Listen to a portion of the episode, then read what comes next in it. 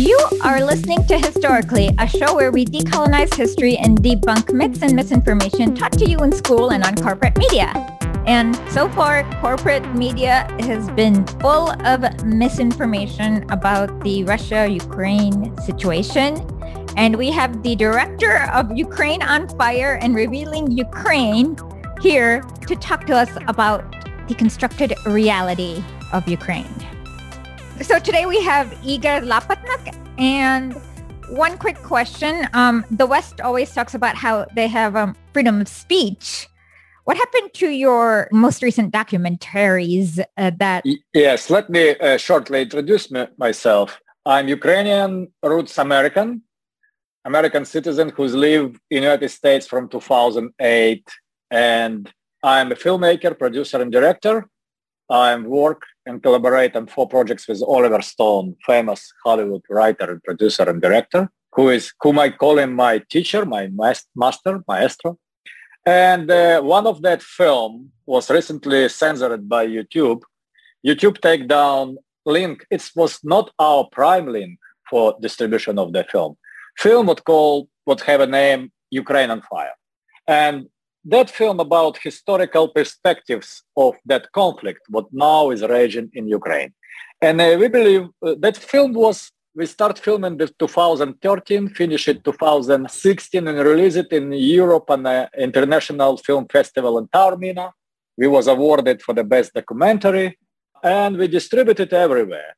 We was in the Europe, uh, Canada, United States, Vietnam, everywhere. This was popular film and until now, we was tried to be like, you know, limited in our freedom of speech before, but so brutal, just taking down the link, that's it. That was first time. And I believe that censorship and censoring the filmmakers from giving their alternative perspective, alternative vision on the mainstream media narration. This is what us, our film about. We confront mainstream media narrative on the Ukrainian conflict because we know it better. Can I ask two questions? Um, one thing you forgot to, to, talk about yourself is that you like to turn so old Soviet films into color. Can, can you just right? Uh, you know, I, I started working in the film business in 2005. And I three years I moved, I worked in Ukraine in Kiev after I was more and more involved in a big media, big movie production after Transporter 3 of Luc Besson, uh, I was moved to Los Angeles.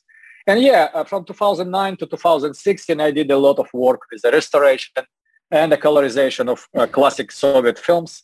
I believe uh, overall it's a 13 or 16 films with a great success on the, on the Russian-speaking territory. And uh, yeah, this is how, that's, that's one of my activities. After that, I start more and more involved in the producing of feature in documentaries, and now I'm more mostly direct documentary as a director.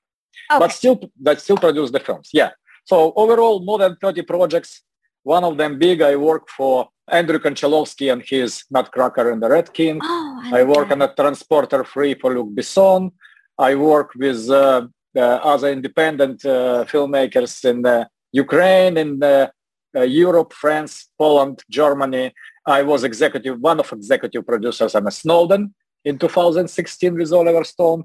And we did two documentary with him named Ukraine on Fire and Revealing Ukraine. Recently, we, we just finished a big documentary series and the feature named Kazakh History of the Golden Man. Oh, this is about, yeah, this is a history of Kazakhstan, a big country in the, located in Central Asia, and a charismatic leader who was in power for 30 years. We're releasing this soon and uh, in the in this spring. Okay, we have to inter- interview you again when you release this. Yeah. So, with regards to Ukraine, uh, I mm-hmm. was watching the documentary and it was amazing. I thought I knew I was. I, I thought I like I've been to Russia. I've I'm familiar. I'm familiar with the area. I thought I knew what was going on, but your documentary shocked me because there are so many things that I needed to uh, that I that, that that just made my heart like go. um. So uh, there are two parts to it: Ukraine on mm-hmm. fire, and I guess the f- f- follow yes, follow up was a, was named revealing Ukraine. Yeah, okay. and we also did third part, what called It's a long, long title. Ukraine, 30 years of independence, the everlasting present. Uh, that movie was without Oliver Stone because he was busy with other project and we have not enough the budget to accommodate him. But it's also that touching the Ukrainians. We interview President Yushchenko.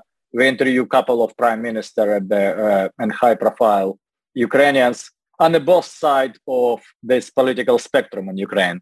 And, uh, you know, so uh, eight years. And I also has a small uh, short documentary, 57 minutes, what's called Maidan Massacre, what we filmed in 2014.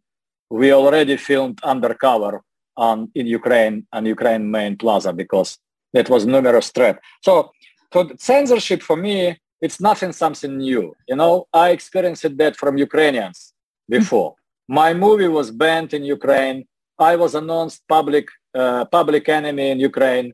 TV network was planning to air revealing Ukraine in 2019 was hit by grenade from grenade launcher during the night.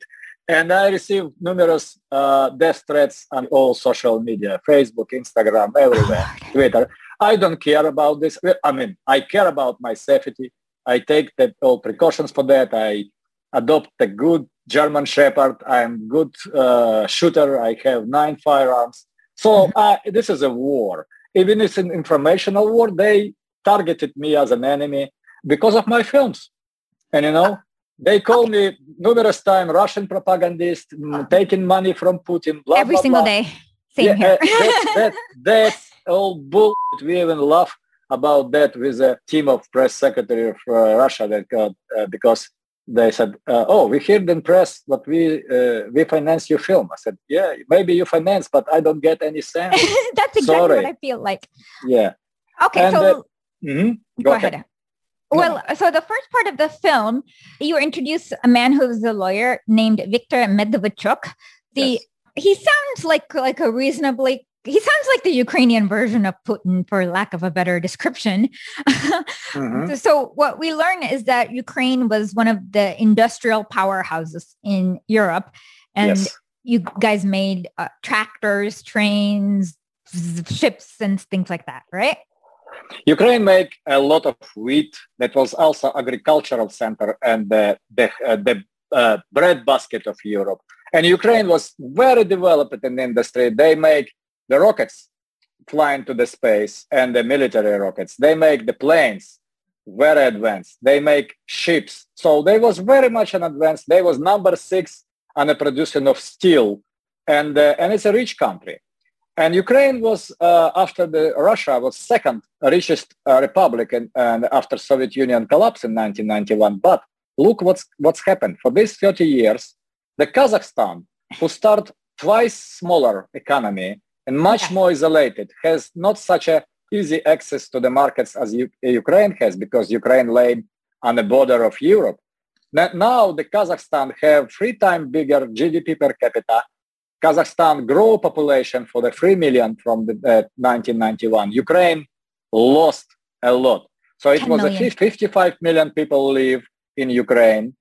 Uh, uh, for the last eight years, 6 million gone as I understand now, Ukraine before that conflict started was around 30 million only, 29, 20, uh, because official, officially they don't do counting because they're afraid they can show too much people live. But oh. we know we, know for sure that people live in Ukraine on a tremendous amount. You know, this is only one reason for government to exist. That's to take care about the people of the nation. And if that government showing that numbers and economy and, and uh, well-being of uh, people living in a country. So probably is some kind of big problem with the government. And don't forget civil war, what's raging in Ukraine for eight years. Oh, okay. So um, can we talk about the first coup? Uh, so there is a candidate, Viktor Yushchenko. Um, his wife actually worked for, I guess, Ronald oh. Yeah, that's a very interesting question you're talking. You, you, you're talking straight to the point. How they met. They met on a plane. Oh, okay. Uh, Ekaterina Chumachenko, who at this time was a, a, government official of United States, she worked for State Department and for the White House, and I believe she is a CIA. She met the Yushchenko on a trip to New York. from mm-hmm. Europe uh, accidentally sit uh, close to him and they fall in love and they married each other. And this is how CIA started grooming first revolution, what's called in Ukraine Orange Revolution. In 2004, after election was won by Yanukovych, they protesting against that. They took millions of people on the streets. And after that pressure, they announced the second round of election. And with a small, very little positive numbers, Yushchenko won. Yanukovych gave up the power and they and the Yushchenko come to power. For that four years in power, what he was a president of Ukraine, he completely destroyed his reputation as a because he is actually not a statesman. You know, you see, you see, no, he is not a statesman. He he has no quality to be a president. Mm-hmm. He is a politician, yes. He from the financials. Uh, he was an accountant in a big banking system, but he never know how to play that game of power. What you need to know how to play if you want to handle Ukrainian oligarchs, all that different political parties, and that ruthless people who is very much corrupted. So Yushchenko never know how to do that, but he give a lot of his energy to grow and to legitimize Ukrainian radicals and Ukrainian ultra-nationals. Okay, so he, he was awarded, um, yeah, yeah. hold ahead. on. So mm-hmm. he did. did uh, okay, so uh, I mean, Ukraine has a very long history. History that's a lot, not very, some of it is not very pleasant with regards to the Second World War and stuff like that. So, and I guess a lot of exiles, uh, a lot of them came to the US uh, and Canada. So how did he um, bring the far right elements into Ukraine? I guess. Oh, listen, first of all, Ukraine as a country was produced by the Soviet Union. Mm-hmm. Because, because before that, such a word as Ukraine, Ukraine not exist. First Ukrainian independence was gained in 1918 and it exists only for 18 months. And it's only why, because the Russian Empire after socialist revolution in, in St. Petersburg in uh, October of 19, uh, 1917, give a birth to Ukraine. Ukrainian nationalists understand that's a perfect chance to do that, to ah. separate from Russia. And Germany, Germany and this time support them because they need uh, Ukrainian resources. They need the wheat and they need steel production. But before that, Ukraine was 300 years with Russia. From time of Bogdan Khmelnytsky in the, in the 17th century, uh, I believe it's uh, uh, 1654, when they, after the fight with the Turkish Ottoman Empire and after the fight with uh, Crimean Tatars and after the fight with Poland, with the Rzecz Pospolitaya, the Bogdan Khmelnytsky come to the Russian Tsar and ask him for protection and ask him for the union. And after carefully considering, the Russian Tsar grant him this protection. And they, they signed the treaty and Ukraine was part of Imperial Russia for 300 years. You know, Leo Tolstoy. So it was, was actually a partnership because that's not what the nationalists claimed. So it was like it was a true partnership. Oh, listen, that was a part of empire, Slavic empire, when the big Russia, called the White Russia, the Mala, Belarus. Mala, Russia, Malarus, Mala Russia, mean Malorussia, Malorussia. was exactly, Malorussia was exactly Ukraine, and Belarus, what was an, uh, an White uh, Russia. The, yeah, that's that's when, the, and also it was a yellow Russia because it's a Central Asia Republic and the Kazakhstan, Kyrgyzstan, ah. Caucasians they all was part of this one empire, but it was not territorial division in, in this empire. And the Tsar, Russian emperor, ruled that country by the will of God. So because Russia has, uh, in Russian term, I cannot translate it to English, oh, tsarism or самодержавие. That okay. was, you know, that was a way of religious blessed ruler who is responsible not to the people, but to the God yes. of that territory. This is a very, very interesting story. And everybody who is not Russophobic, uh, I recommend to go and to study that because to understand what's going on in conflict with Ukraine and to understand why it's so different for perception in Russia and in West, why it's Ukraine has a totally different values, you need to study Russian history, and that, that's what we try to cover in our two films. We, oh, yeah. That, that was a beautiful little clip where you go through all the different kingdoms and oh and the fact that ukraine was always like a multi-ethnic many religions many languages many ethnicities yes. always yes. um there was um so yushchenko I guess they create a mythology around Bandera, I guess, who's an... Oh, yeah. But this is a very, very special character. And we, we, we want to touch it because now in the current narration, they say this is no, no neo-Nazi, no Nazi in Ukraine at all. But first of all, this is a brutal, brutal lie, an attempt to, pre, pre, uh, to present the reality in distorted way. Oh, oh, oh, I, I know. I was looking at this um, PBS. For me, the most shocking was looking at this PBS clip. And they had this mayor from this town of Konotop. Mm-hmm. And his, he was, okay, let's see. He has a yeah. car that says Heil Hitler. He's, mm-hmm. um, he's just like so outrageous. Like they should have asked him something like, do you believe, uh, did you, let, I don't know, anything. No, they're, they just let him come and demonize uh, Russia and not even once mentioned that he's fascist. yes, and that's that's that's very dangerous because you know we can do as much as we can movies articles publications speeches interviews but you never can change the mind of nazi with this mm-hmm. they will still torturing people killing them because they believe in one things they better than we are they mm-hmm. the different sort that's officials in ukraine even the President Zelensky. And when they say, no, but President Zelensky, he is a Jewish. How he can be Nazi? Oh, listen, give me a break. Study history. That was a brutal, brutal Jewish people who was a members of National Socialist Democratic Party of uh, Germany. And they was a Jewish and they kill other Jew. And they mm-hmm. also kill other peoples and Slavs, etc., etc. So don't make that an excuse. The man who calling who openly on camera asking the journalist, you calling these people a people? And, uh, and the journalist and the journalist said, yes, uh, how you call them? They call them something different, but in Russia, that's osoby. Oh know, my God. Persons. Persons? This is your people. Well, this is, yeah, this is yeah, citizens of Ukraine. Yeah. And after that, the ex-prime minister called the uh, people in Donbass as a subhumans. And, uh, and the President Poroshenko telling openly, so our people, our kids will go to school and they people go to hide in the basements. Oh my this, God. That's all of that. It's a hypocrisy on unbelievable level. So th- trust me, if Ukraine, this is not belong to Zelensky. Ukraine, this is a land to belong to Ukrainians. And that Ukrainians live eight years under tremendous oppression of minority who is brutal, neo-Nazi, who push their radical ideology up to the top. And they also based their ideology on the demonization of Russia and personally Mr. Putin.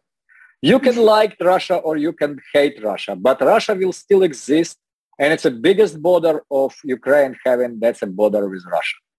We cannot imagine Russia disappear from this border. I'm a Ukrainian citizen and I was studying in Russia. The Soviet Union invested heavily in my education, in my healthcare and everything. And that was a country with a principles. You know what? I, I see your the name The Late Night with Lenin. I don't big admirer of Vladimir Lenin, uh, but I cannot say that he was not a big thinker. He was a great politician and he was a guy who liberated a lot of people from the previous uh, social construction, like a capitalism and imperialism. Yeah, but nobody care about that. Ukrainians with uh, with uh, uh, chanting the revolution, revolution, take down all Lenin.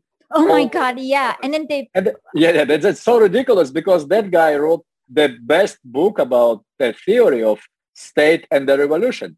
That's that's called exactly same name. Uh, yeah. revolution and state. Yeah. And imperialism, state. the highest stage of capitalism. Correct. And uh, oh, now, okay. Actually, I'm glad you brought up Lenin because um, in the first interview, um, Victor Med- Medvedchuk, Medvedchuk, Medvedchuk yeah. explains how the U.S. turned Ukraine into a colony. Like, what is he talking about there? Yeah, that's a that's we call that the client state. If you mm-hmm. if you properly so Ukraine was independent on papers. they try to build the independent state and keep the sovereignty. And you know, sovereignty, it's a very precious gift and it's very hard to get and it's very easy to lose. As soon as the bunch of oligarchs and, uh, and uh, opposition leaders, such as Klitschko, uh, Turchinov, Yatsenyuk, Poroshenko, Tyagnybok, they decide to use that protest activity and discontent in a society in a late Yanukovych term in the 2013-2014, they decide they only want things that can protect them from being overthrown. This is immediately blame Putin and ask for protection from United States. And they did. And United States played very well. Victoria Nuland was responsible for all this operation in Ukraine on the field. And also, don't forget, he is now not mentioned so often, Geoffrey Pyatt, who is now ambassador of United States to Greece, but who was ambassador of United States to Ukraine during that uh, coup d'etat in 2014. Okay, one, so one this, quick question. Um, uh-huh. Why did, okay, so back then the president was Viktor Yanukovych. Yeah. Why didn't the United States find him useful? Like, what did they not like about him? Well, first of all, they recognized the election of 2010 in Ukraine as democratic election. Mm-hmm. He was completely after that, they start pressuring because Yanukovych try. Uh, you know what? What's happened next? Next, couple of oligarchs led by Rinat Akhmetov, the richest man in Ukraine, who like worth was more than 20 billions on a time. He decided what he have a, a very good economical scheme if the open trade, free trade with Russia will keep and to open the border with Europe and to sign association agreement with Europe. This is practically trade agreement, nothing more. No, uh, okay, no more. the, uh, okay, so from what I can gather, the European Association Agreement was very confusing, but it seemed to be like they had it had something to do with some IMF loans. No, uh, and uh, that that that association agreement talk about only how Ukraine trade with Europe. So they ah. given this Ukraine status of free trade. They open the borders of Ukraine for European goods, and they give the status of favorable, favorable nation to Ukraine with a trade in. And oh. Russia was against that with a very simple reason. The Mr. Putin explained it directly to us in, in our interview. So Russia at this time negotiate the World Trade Organization agreement when Russia joined World Trade Organization mm-hmm. carefully for 15 years. And because they don't want that agreement damage the economy of Russia in a very specific areas, like in agriculture or etc. etc. So when Ukraine step in with idea to be uh, to sign an association agreement with Russia, with the Europe, Russia demand to take part in this negotiation because it will affect the Russia because Russia has an open border with Ukraine. Mm-hmm. And and Europeans said no, in Ukrainians said no to Russia. So that was a big disagreement, and that this is why the prime minister, not a president, prime minister of Ukraine, uh, Nikolai Azarov, in 2013, in November, he, they announced they postponing the signing of association agreement because unresolved issues, and because that agreement and switching from uh, Russian standards to European standards, and the, and the, and the trade and everything and the industry and standards of producing goods, uh, packaging them, selling them. Uh, so it's it will cost Ukraine a tremendous amount of money, like a 300, 500 billions. And, and Europe do not promise anything to Ukraine in return. They said, no, we're not going to fund uh, this agreement for you. We're not going to fund that all changes. So they postpone. And after that, Ukraine has a uh, very bad situation with debt because uh, the, the devil was in a clause of default. The Yanukovych go to Moscow and ask Putin to help because they need to pay for the gas. They need to pay for natural gas. And Putin grant him 15 billion credit and transfer first 3 billion immediately.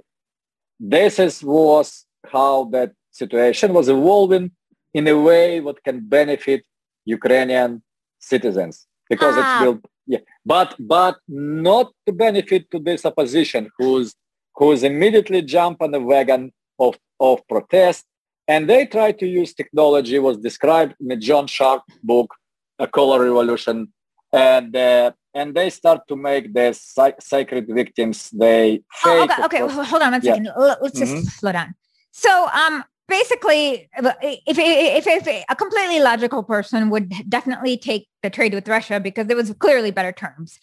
Um, when Hillary Clinton was the Secretary of State, she always spoke about civic society. What mm-hmm. is that, and what does that mean? Civic society is, we, if we take into the uh, Wikipedia, this is the society when the citizens involved very much. But that's not what she means, con- right? And oh no, of course, she means totally different.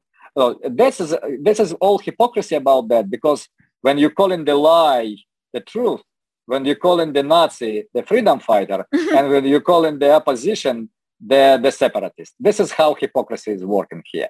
So civic society is supposed to be the way when citizens can confront the government and keep government accountable. Mm-hmm. But in Ukrainian case, that was totally different. That was civic society of activists who was trained to overthrow the government, to produce and to coordinate, how to coordinate, how to produce the fakes, how to blame government for everything what they what the government do, how to bring people on the streets, and after that, how to seize the power. That was a Hillary. Hillary was very much involved with uh, Viktor Yushchenko. If you look at a famous Putin speech in 2007 in Munich on a security conference, you will see in a front row the few, few uh, very well-known faces. The Viktor Yushchenko sit close to the Hillary Clinton on the one side and a, and a Senator McCain on another. Oh, Lord. So to understand who was behind that, this was that people who was behind the first revolution in Ukraine. McCain, Hillary, as well as the Russian oligarch on the way, Boris Berezovsky, who gave the money for this revolution. And 2014, of course, McCain was on the stage, very, very vocal, uh, uh, very okay, but, but, before we get to that, um, mm-hmm. uh, I, I just want people to understand what happened.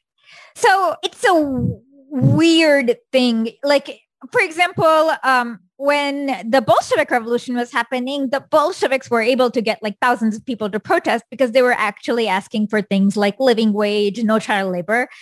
But in this um, Maidan, they weren't really asking for anything. So how did they get all these people to come and, I guess, protest? Oh, this is a good question. First of all, Ukrainians is very law-abiding citizen, citizens, but if you put the citizens who is struggling, who has a problem with economy, and and and there's a, a lot of corruption in the country, and very few people is very rich and a lot of people is very poor, you have a perfect setting for, for protest. But for revolution, probably not. Because for revolution, you need to have elites what can't. It's actually, by the way, a Lenin definition. mm-hmm. uh, верхи не могут, низы не хотят. When elites да yeah, when elites can't go any further and the population or citizens cannot go any further. So that they don't want and they don't ca- they can't. So this is how the revolution uh, situation described in the Lenin words. But oh, it yeah. was not a revolution in Ukraine. They no. trained they trained activists through the Soros uh, uh, Foundation, through uh, different others uh, non-governmental national endowment National Endowment for Democracy, and Victoria Nuland said openly what the United States dedicate and spend five billions of dollars to help Ukraine to build the democracy and, to, and to and as she said to ease another goals. I mean, ease another goals. That's how to make a regime change in attempt.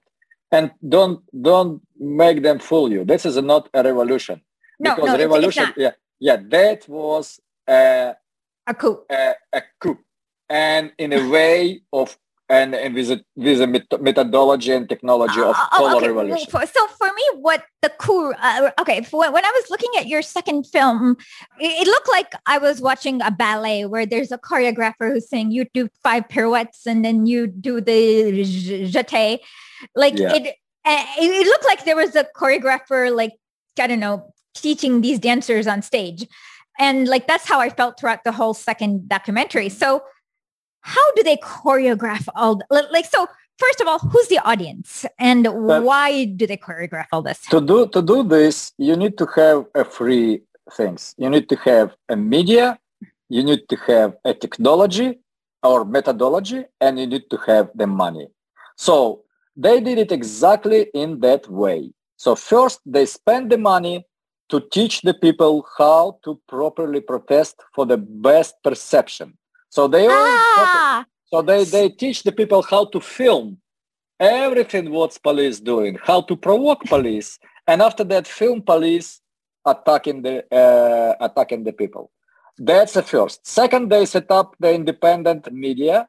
It's called independent. It's not not independent. If the government of Netherlands or the National Endowment for Democracy and Soros Foundation join the forces and fund such a TV station as a Hromadske, what's called the civilians, yeah, that's how the, the you you engaging in the color revolution and regime changing. So you need to do what? You people on the streets, it's a very dangerous thing. And I believe that any revolution, every revolution, affecting the re- regular citizens' well-being in a very bad way. After revolution, it's inevitable uh, the terror coming, and revolution start eating their own kids. And uh, and after that they go, uh, the government is uh, uh, not complete not exactly that people who you, know that statement about no no no I, I, know. I mean like yeah. Poroshenko uh, okay. So so yeah yeah. So uh, what you described hold on let me look. I, I, I just give me one our, our, our second title for Ukraine on fire when we just finished the film it was Ukraine on fire hijacked hope Oh, oh yeah, mean, yeah. That, yeah, the people has a hope for you, better. You called it puppets begin to live their own lives, but I yeah. often call it Frankenstein yeah. loses control of his monster. So what, what do you mean by that? Like you said that in your film. this is a very good. This is a very good metaphor, I believe. And uh, but the, you know what? We need to be closer to the contemporary events because Ukraine, uh, eight years of history and history of this coup, very clear for me. Maybe not clear for audience, but especially for Americans, because they pay very little attention and they yes. digest only information from CNN, Reuters, exactly. or uh, uh, ABC, CBS, and that was a lot of bull in this. That was oh, mainstream completely. narration was completely not out of touch with reality. So they nobody talking about the neo-Nazi in Ukraine. Nobody mm-hmm. studied how Ukraine eight years fight a civil war against their own citizens in the eastern part of Ukraine and Donbass how they shell in their houses with a heavy artillery, what they killed 14, uh, and they said me, oh, Russian killing innocent kids. The first of all, the innocent kid was start to be killed by Ukrainians, and they killed that kids for the eight years. Second, the Russia start the war. No, Russia no. finishing this war. Russia exactly. Do everything to to make the end to this war. And unfortunately, unfortunately, this is no any other way when you're fighting against fascism as the Russian soldier with a red flag, uh, putting that red flag on the top of Reichstag. Everybody yes. who forget this, doing the big mistake. Russians exactly. believe Russians believe in the things what match the reality. The West, who is now no. sanctioning Russia and helping Ukraine, helping Zelensky, they doing tremendous mistake because because they believe in constructed reality. Exactly. You know, it's a fair, it, it's a, it's worse than constructed reality. It is like what I what I would call where they it's like a mirror world. Like have you seen Star Trek where you have a uh, Spock? Yeah. Yes. It's it's kind of like they're in, it's like they're in that world, but they don't realize that. yeah, the Spock actor who played the Spock in Star Trek in the future, he was working with us he played Glenn Greenwald in the Our Snowden film. So oh, I very I much know that. Yes, yes, he was in Our Snowden, and he did very great.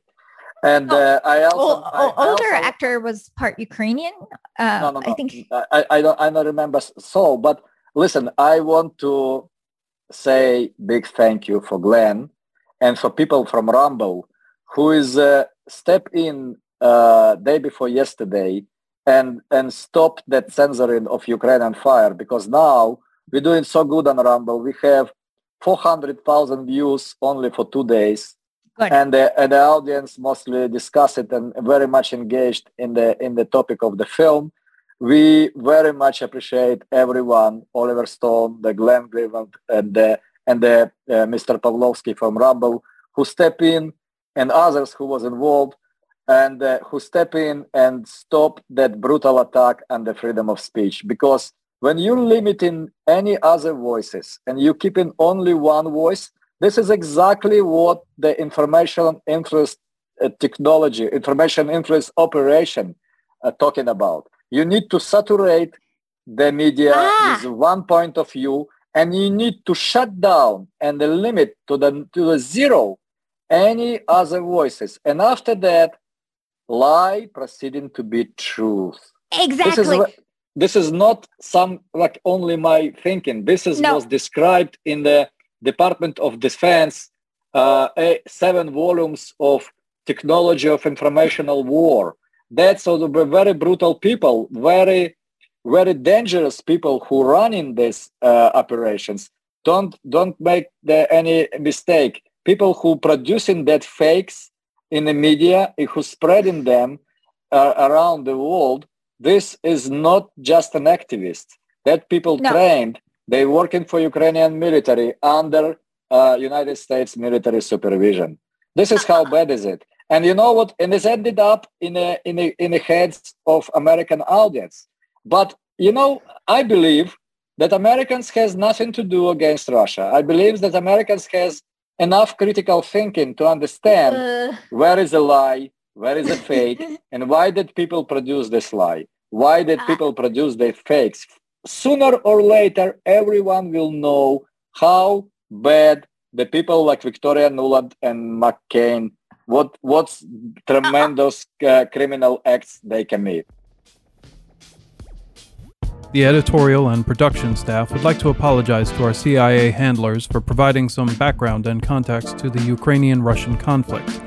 Due to the crowded field of media outlets, we were unable to book anyone with a correct perspective. We promise to do better. And if you Venmo us enough cash, we'll overdub our guests to toe any lines you email us. Want us to release a video where we dub in a Bandera photo in the background? Consider it done. Or if you're not subscribed to our Substack, we kindly invite you to support your comrades at Historically by going to historically.substack.com and subscribe today. Also, check us out on YouTube and Twitch with Late Nights with Lenin. Get commentary and trolling from 100 years ago by the absolute master of the form, and see how little has changed. It is what is to be done.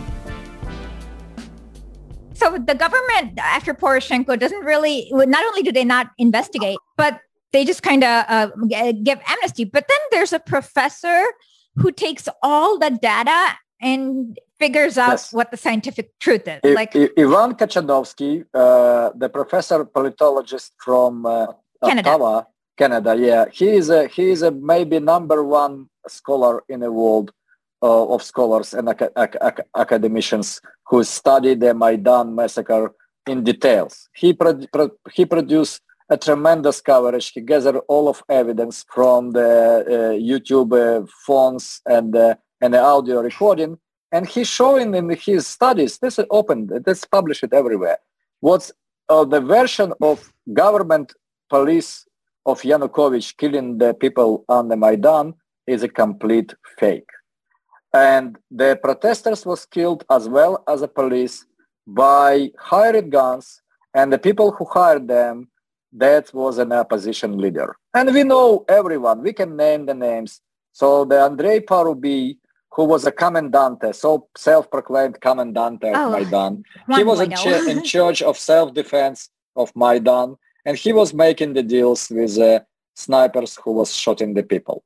Oh, the, that, okay. So, so, so, and I guess what shocked me is how much of it caught on film. So you were like, so, so apparently they were placing almost their they were telling their victims to come to this spot and then they got cameramen to come and film that. Yes yes that's a how that's a how low they moral they stage complete the uh, they make it as a film they make it as a as a movie. They they define the place they request the media to be there and after that they send innocent idiots sorry to say protesters here who was killed on camera and produced this very much needed picture for the CNN and for everyone.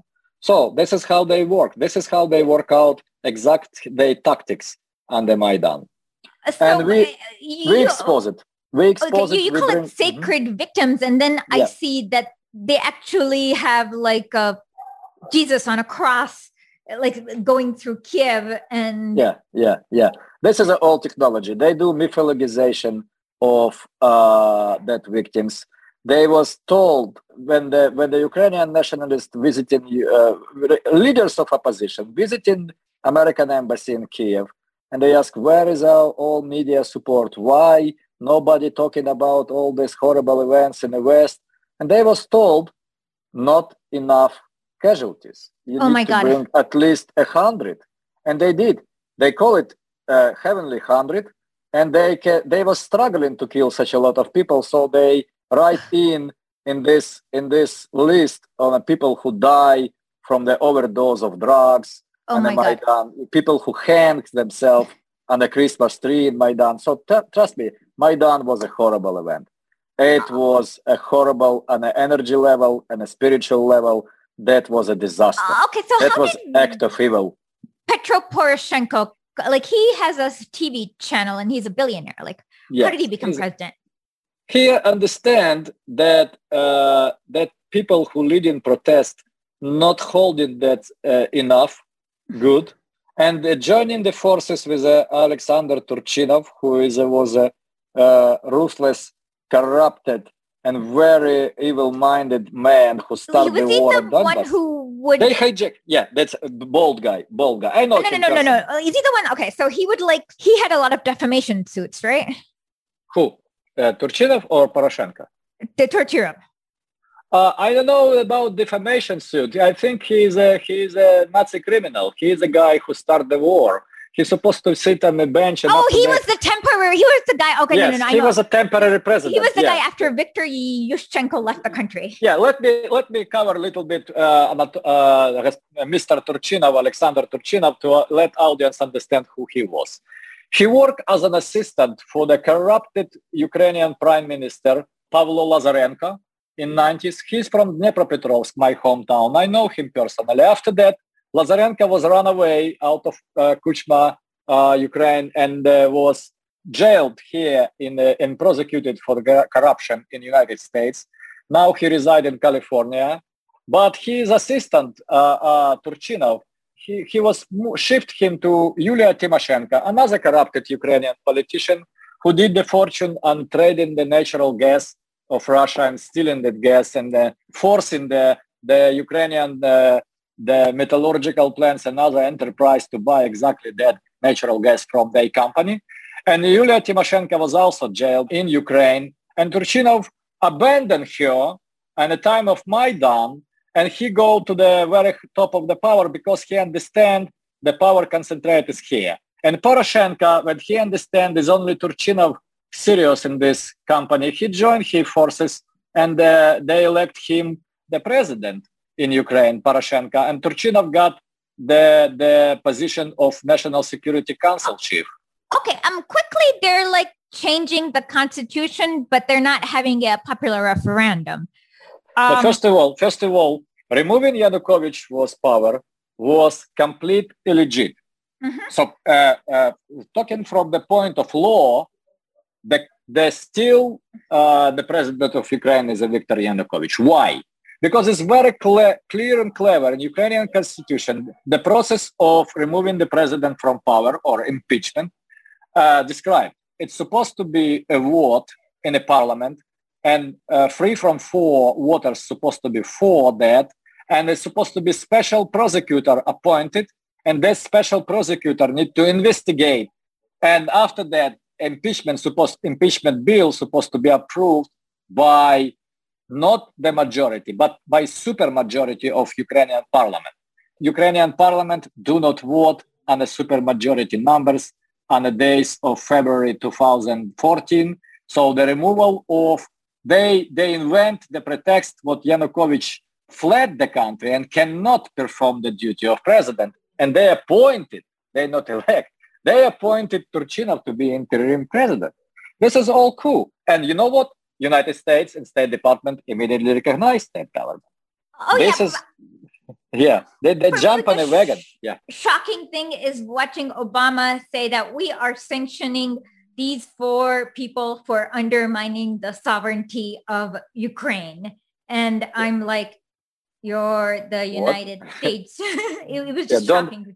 Don't don't be fooled this is not a, a, a, Joe Biden who rule our country now, United States. This is Obama people rule that country. Of course. I, I, I even believe that's a Joe nuclear Biden's football. like doesn't even know yeah. where Ukraine. Yeah, he's sleeping. Like Iranian people. yeah, he's sleeping in the White House. He's not leader. He's, he's very he's not, But Obama people do. And we were talking about who from Obama people. Oh, that's not exactly, we saw, we, we, we see the very familiar faces. Victoria Nuland, one of them. But even, you know, uh, the history of this conflict, that Robert Kagan, famous American neocon, and yeah, and uh, by the way, husband of Victoria Nuland, oh. who's who, yes, he is a he is a husband of Victoria Nuland. That man construct the war in Iraq through the think tank called APAC, APAC. They disbandled that uh, vehicle when they understand the Dick Cheney adventure to Iraq going wrong and out of rail and uh, they just destroyed in Iraq, and the the oil output was diminishing tremendously. So they have no very big results. So they just hide behind that. They dismantle the APEC.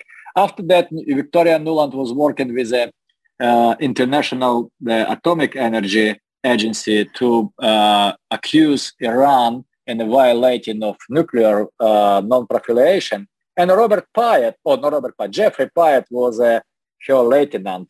That was all in our Ukrainian fire film. But uh, uh, later, Nuland was so involved in Ukraine as an undersecretary of state by Europe, uh, European affairs under Obama administration.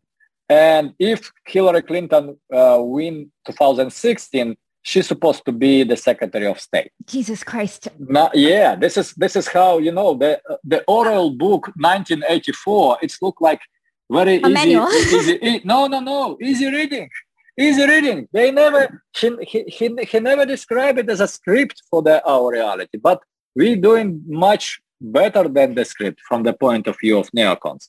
They try to manipulate, and of course, they bring all that technology, what they study in Ukraine, and they test it in Ukraine. They bring it here from 2016 and 2020, and they use it in United States they stole the election. They put the people on the street.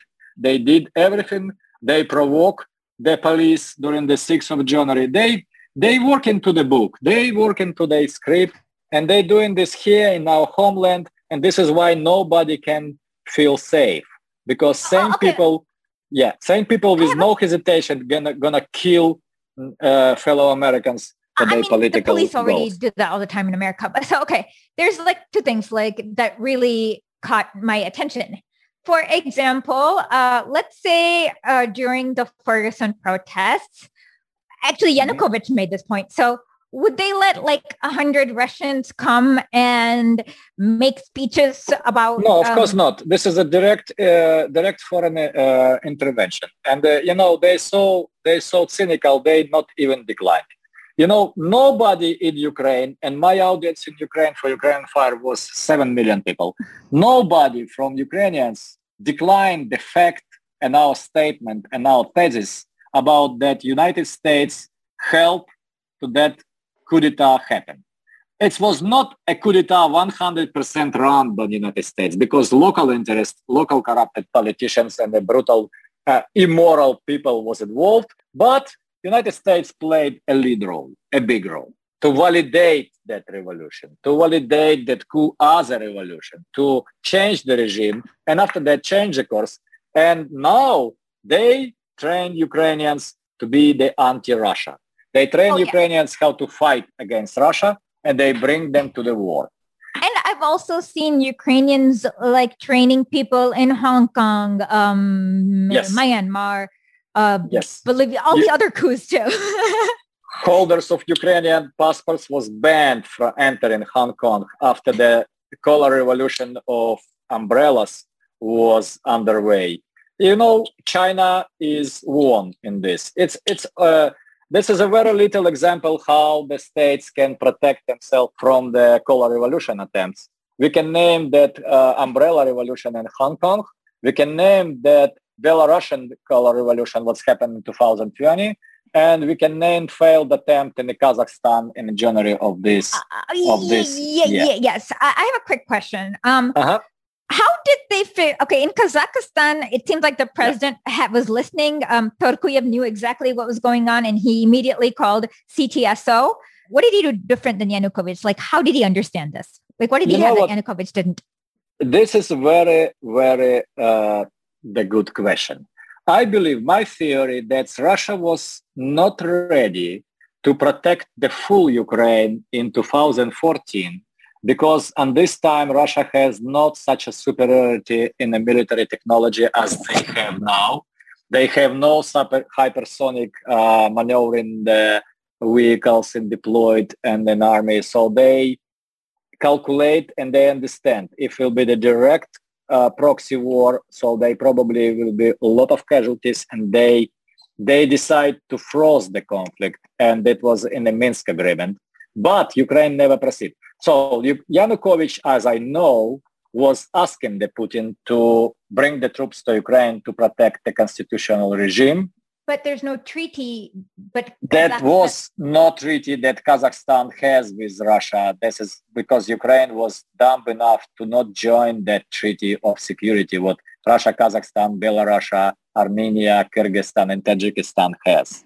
Yeah. And that's play unfortunately bad uh, bad uh, things. But the Russian troops in Crimea was a totally different things because they have an agreement about base, base, base uh, military base in Sevastopol, and uh, and that the troops was legit on the ground, not only in the base but in the Crimea.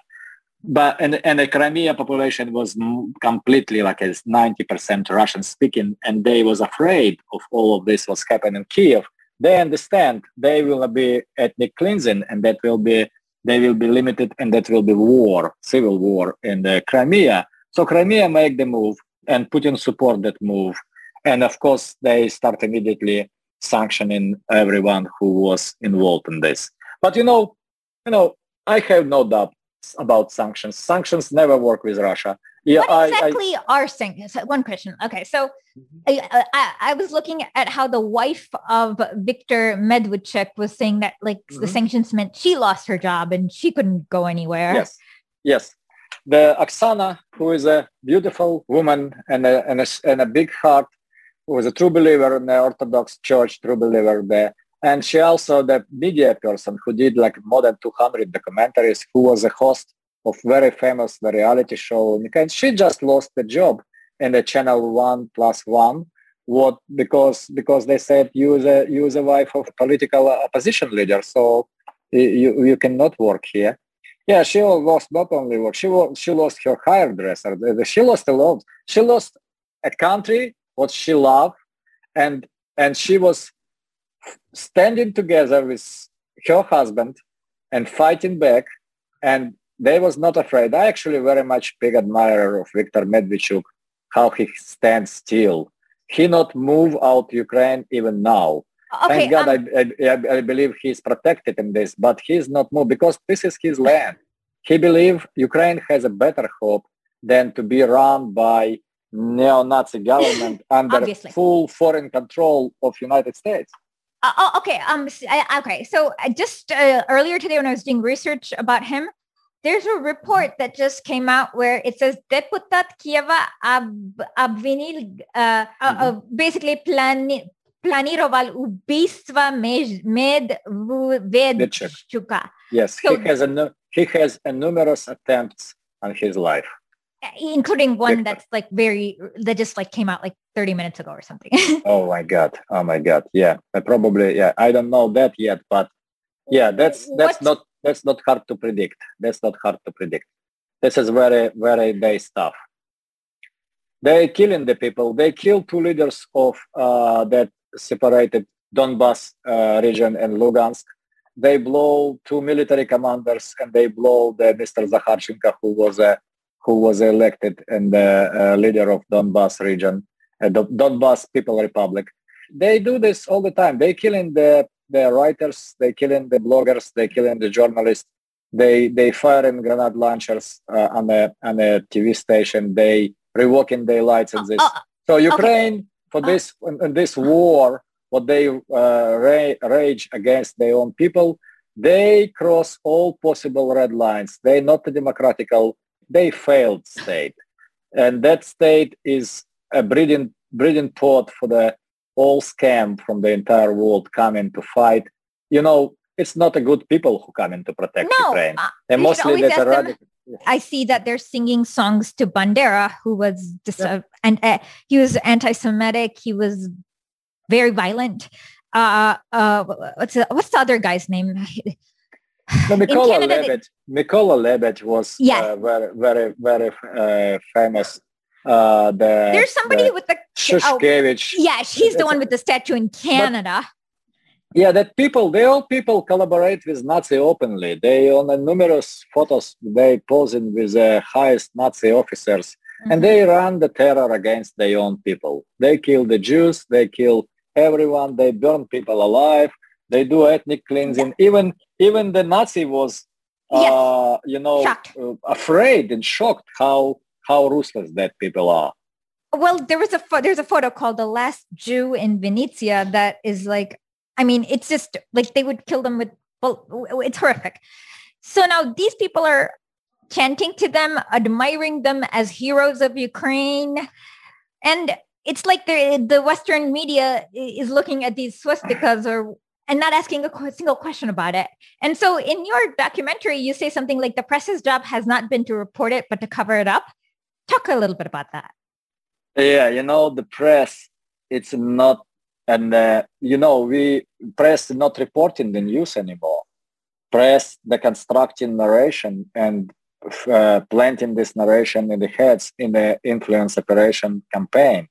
And I believe if, if you know what is the Operation Mockingbird mean when CIA Mhm. infilt- infiltrate more than thousand they uh, agents in the different uh, uh, media outlets and press love it because you know the the more they're doing this the more the rating are the people with who is so it's a very dangerous situation the press has completely abolished the role of the four power they Mhm. pretend to be power one and only who can elect the presidents who can uh, topple the presidents rulers. So that's what how press is doing. Uh, Well, they- well, well, Mhm. sorry. Mhm. One thing that you do mention is um, it reminded me of Iraq too, like like the finding that one person to demonize. They like in Iraq, they talk about how Saddam Hussein had human shredders, which is ridiculous, and uh, so they did the same thing with Putin. Why is it that they like pay? And, and and you're right. If you like say something like maybe Saddam Hussein did not have human shredders, or maybe Putin, I don't know whatever they accuse Putin of doing. Uh, I forgot anything. It- they- they're like, oh, are you a paid Putin supporter? And so it demonizes the dissent. And why is that strategy so effective? Okay, I can tell you why it's effective because first of all, you need to have a perfect villain. And that perfect villain supposed to be not collaborate. And Putin not collaborating. He is uh, representing the interest of so, uh, the Russian people, not people who want to bring the, uh, him to the kind of uh, the collaboration. So what we see now with the demonization of Putin, because he personified personification of Russian power, so they make it personal because making it personal, it's easy to forget about something objective and to do something very subjective cause. So they, they criticizing him for his, by the way, the power. And uh, we know that Putin is a probably most influent uh, uh, leader alive in the world. And this is not just my personal ex- uh, impression from him. This is how how the real situation is. Because what is Putin doing now, he's not only doing the limited military operation in Ukraine, he's building the new world order because the one polar order is gone on the night of uh, February 22, 2022. And then three multipolar uh, powers emerge to construct the new world order, whereas no one power can command to others and this doesn't matter. That's an iron curtain. What curtain? What's now uh, Mr. Biden tried to push on the border of Russia. That will affect only West. You know, you disconnecting Russia from the SWIFT. Russia joining the uh, East and China financial systems and, and the SWIFT diminishing. You disconnect Russian from export day oil, you will have no oil, no gas. China will have more. So every move. India, every uh, move, this is the one thing Americans don't understand is that when was the last time you got India, Pakistan, and China to agree on anything and all of them overwhelmingly support? Like there's nothing there's no question in india. The bjp and the communist party are both mm-hmm. supporting russia. Yes. Yeah. And they was very surprised. They was very surprised by by the move of india in this conflict. Uh, but it's like nobody's going to uh, see okay yeah so, so uh, but it's the truth. I mean, they, they just in, invites Indian investment in the Russian oil and gas sector, and they already got them. that's that's that's not a problem for Russia. That's a, that the, the Russia will uh, already imposing the uh, uh, the confront, uh, confronting sanctions. The the more that West will try to isolate Russia, the more they will benefit to building the new of new world order what Putin has in mind. So practically all that sanctions is working to help Putin to build what he is building. And it's inevitable. This is a new world order already. Because first of all, that has a limitation. The West cannot confront Russia directly because it will lead us all to the abyss. Second, the old world, it's not only 28 countries what join United States and bank sanctions. China don't even even not only like a country what was demonized like Iran, Venezuela, but look, Argentina, Mexico. Brazil, Mexico, Turkey, United Arab Emirates, Saudi Arabia. Oh my gosh, India was a big surprise for President Biden. He think that uh, India will jump on a plane on a, on a board. No, India has no reason to do that. Russia is a big partner for India, and Indians know. And China, trust me, they're now trying to pressure in China to do whatever they can to do that. But no, everything was happening in 2014 from geopolitical perspective was a push by neocons and neoliberals in the United States to push Russia in the in the arms of China to Why make them that? align. Like what what is the, what, what you know, is it that they want? Janet, honestly, because they dump. Because okay. they dump. Uh, you can say anything about Zbigniew Brzezinski, who formulated principles, but he was not dumb. And in Obama administration, that was even the motto in the staff. Don't do stupid stuff because they famous for that. They did it, they produced it, and now they outrageous. They said a lot of, oh, Putin overestimate. The Russian army cannot take the, the Kiev for 96 or 72 hours. Listen, guys, that was State Department who produced this narration. That's you who said Kiev gonna fall in a in a 90 uh, to uh, 96 hours. If people want to see your documentary, um, what's uh, we'll put the address. Is Rumble the best place to go? Yes, Rumble, and you see the Global Three Pictures, our production channel here. I will text you this. We're gonna post a new one today. We're gonna we're gonna post another another uh, third part about Ukraine and we very much appreciate uh, the Rumble for their help and the, for the giving us a platform.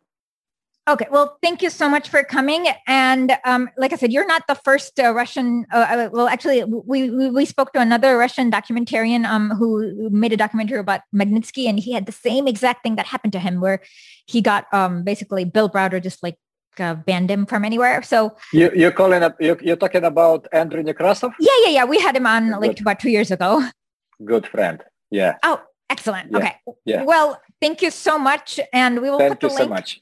And, yes, um, please.